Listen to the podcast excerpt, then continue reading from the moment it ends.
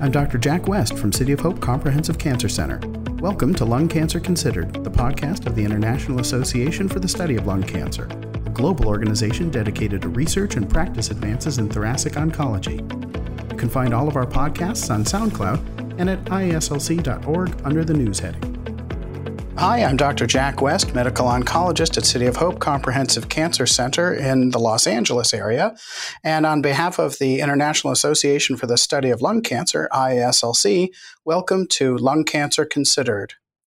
I'm joined today by Montessa Lee and Janet Freeman Daily, both remarkable leaders in lung cancer advocacy and education. Welcome and thanks for joining. Thank you. Thanks for having me. You both have uh, really amazing stories of what brought you to where we are today, but I, I, can't do them justice. So, can I just have each of you introduce yourselves, tell a bit of what uh, led you to become advocates for lung cancer patients?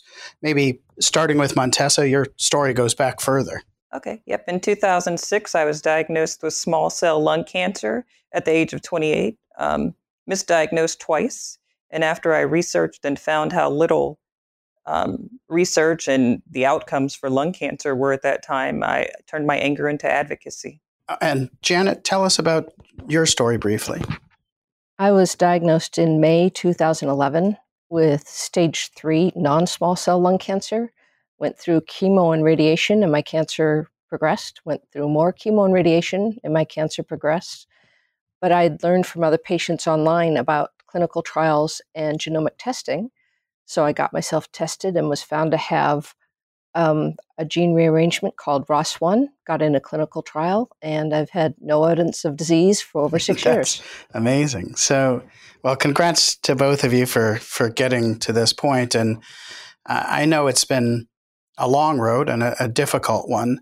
Why don't we start with the question of when you were looking online, uh, how much information was there, and was this helpful, or did you find that you really had to go to a lot of effort to cobble together what you felt you needed? Uh, Montessa, your your story goes back to a time when I don't think there was as much information out there. Right. In 2006, when I first started looking, um, it was dismal information. So nowhere near the type of information you could find today. Um, I was able to find some resources through the organizations. At the time, it was the uh, National Lung Cancer Partnership. They have since changed their name several times, um, and and the rest of the research seemed dismal. As well as first getting into the um, advocacy work, a lot of patients said their doctors told them, "You have lung cancer. Go home and get your affairs in order." So I have had the benefit of seeing um, a drastic change in, in what's available to patients. And Janet, can you talk about where things were when you started and what led you to your efforts to really change the situation by uh, being a catalyst for so much new information on, on the website that you are a central part of? So when I got diagnosed, I had the benefit of a friend, actually a classmate from college, who had gone through um, cancer treatment for pancreatic, I'm sorry, kidney cancer, and had become an advocate for patients, um, e-patient Dave. And so I asked him, where can I go for information? And he connected me to an online patient community at the time. Um, it was inspire.com. And from there, I started learning from other patients about other sites, about the patient guidelines on the National Comprehensive Cancer Network site, about the lung cancer advocacy organizations that had information. But there still wasn't much information about out there. Genomic testing was just starting to get going, and there wasn't too much out there. So that was where I was in 2011. And because of that, I got involved with um, on Twitter the hashtag LCSM chat for lung cancer social media, where we're um, sharing information across all the stakeholders about lung cancer. I have I started blogging. I have my own website, and I'm now part of a group of patients called the ROS1ders that has a Facebook page and a website specifically for our type of rearranged cancer because there was no information available for it online. The ROS1ders are one of a group of molecularly selected populations, and a narrow but I think strongly self aggregating group online like the EGFR Resisters, uh, ALK positive group. And how much do you both feel that uh, you're part of a kind of galvanized broad lung cancer community?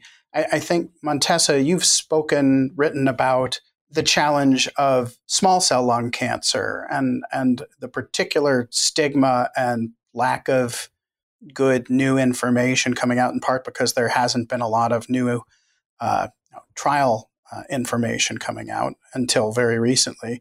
So, how much do you feel part of a broader lung cancer patient community versus a federation of subgroups?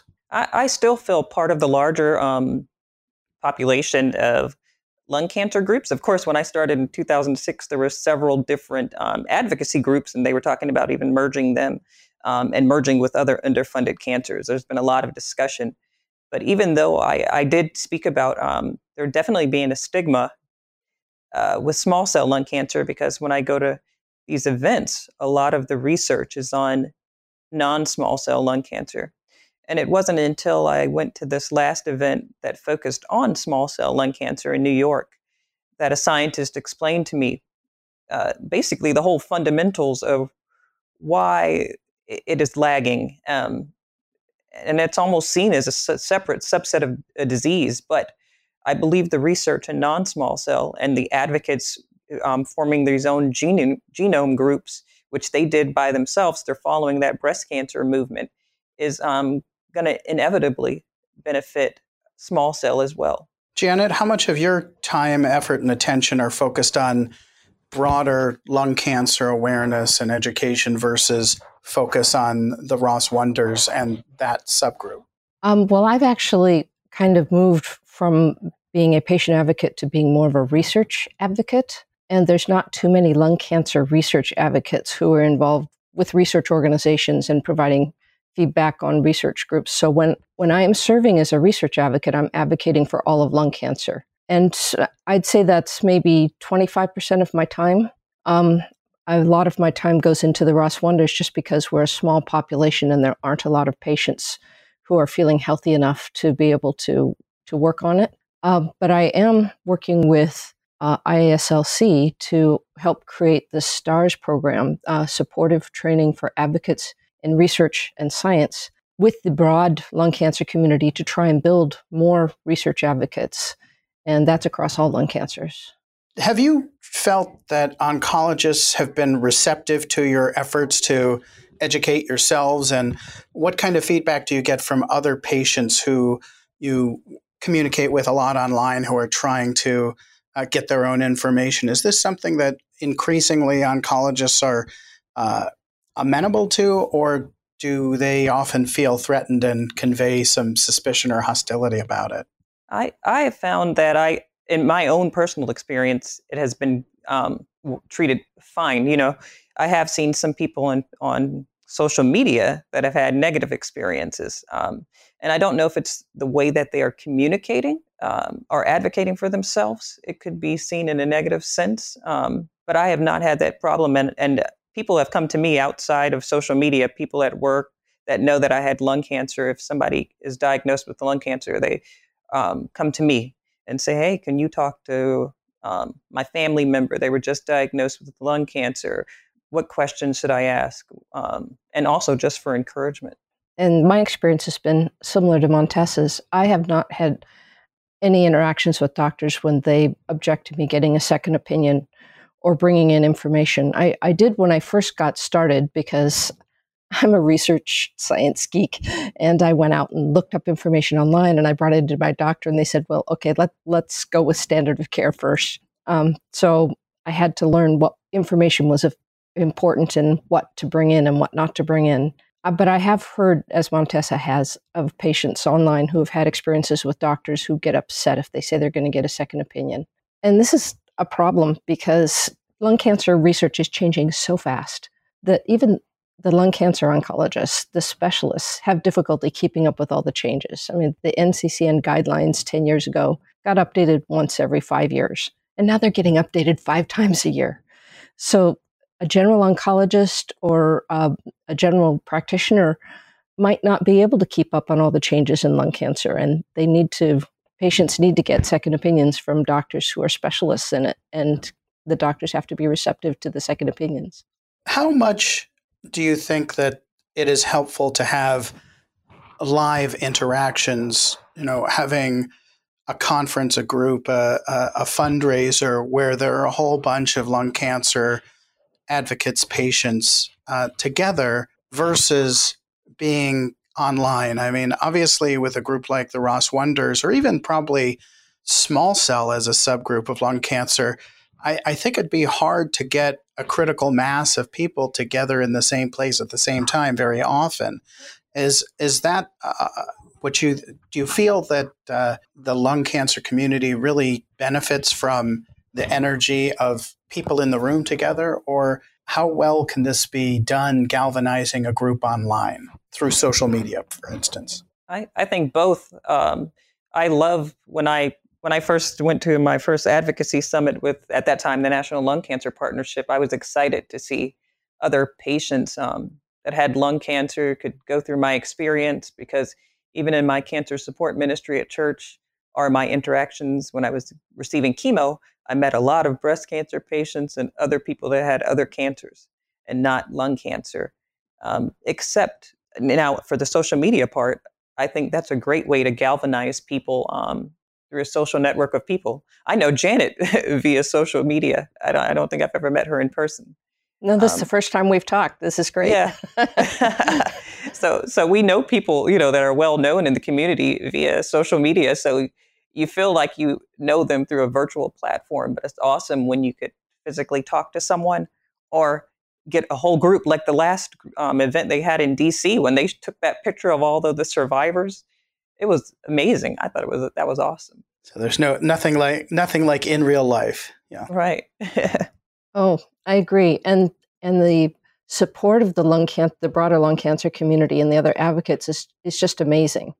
Um, there are challenges uh, when you lose people. We just lost two members of the EGFR Resisters last week, and it hits you hard. But it also makes you realize you need to keep advocating because we have too many losses and we need to fix that. Um, but meeting the people in person, there's there's just no substitute. I love having connections online, but when you see them in person, it's it really makes a difference.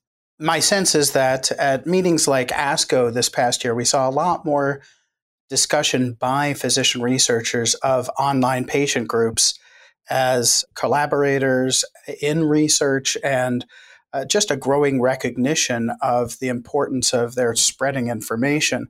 And I think that we've seen more patients and caregivers at these meetings. I'm not sure if that's been the perception in the patient community that there's a rapid growth and enough crossing into patient and physician working together.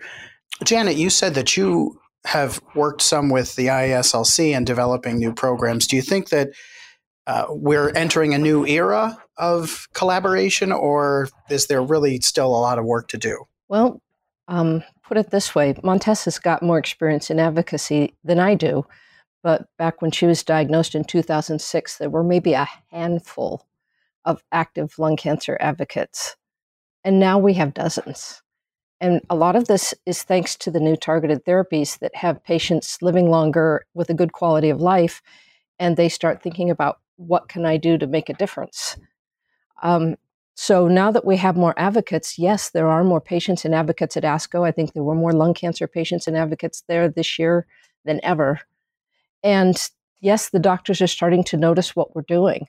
Um, one of the discussants for uh, ROS1 drug actually contacted me ahead of the meeting and asked for information so he could talk about the ROS1ders from the podium. And we do have researchers who are working with us to develop um, projects. Um, both at the moment, EGFR Resisters and the ROS1ders have projects to create new cancer models. And that was working with uh, researchers. Um, we have researchers who are talking about us to others. A lot of doctors have come up to me when I was at ASCO about the ROS1ders and asked for information for their patients and told us how great it was. So um, I think it's moving, but we're in the early stages of trying to figure out how to do this. And actually, the oncogene groups have a collective poster that will be at World Lung this year on this subject. That's terrific. I look forward to seeing you in Barcelona. I'm looking forward to being there. yeah, of course. so, uh, for all sorts of reasons. Uh, so, uh, thank you both for joining me today. Uh, this is Jack West on behalf of the International Association for the Study of Lung Cancer, ISLC. Until next time. Thank you for listening to this podcast. Visit the news section on iaslc.org for more Lung Cancer Considered podcasts. And please like your favorite episodes on SoundCloud and share them with your friends and colleagues. This is Dr. Jack West. Until next time.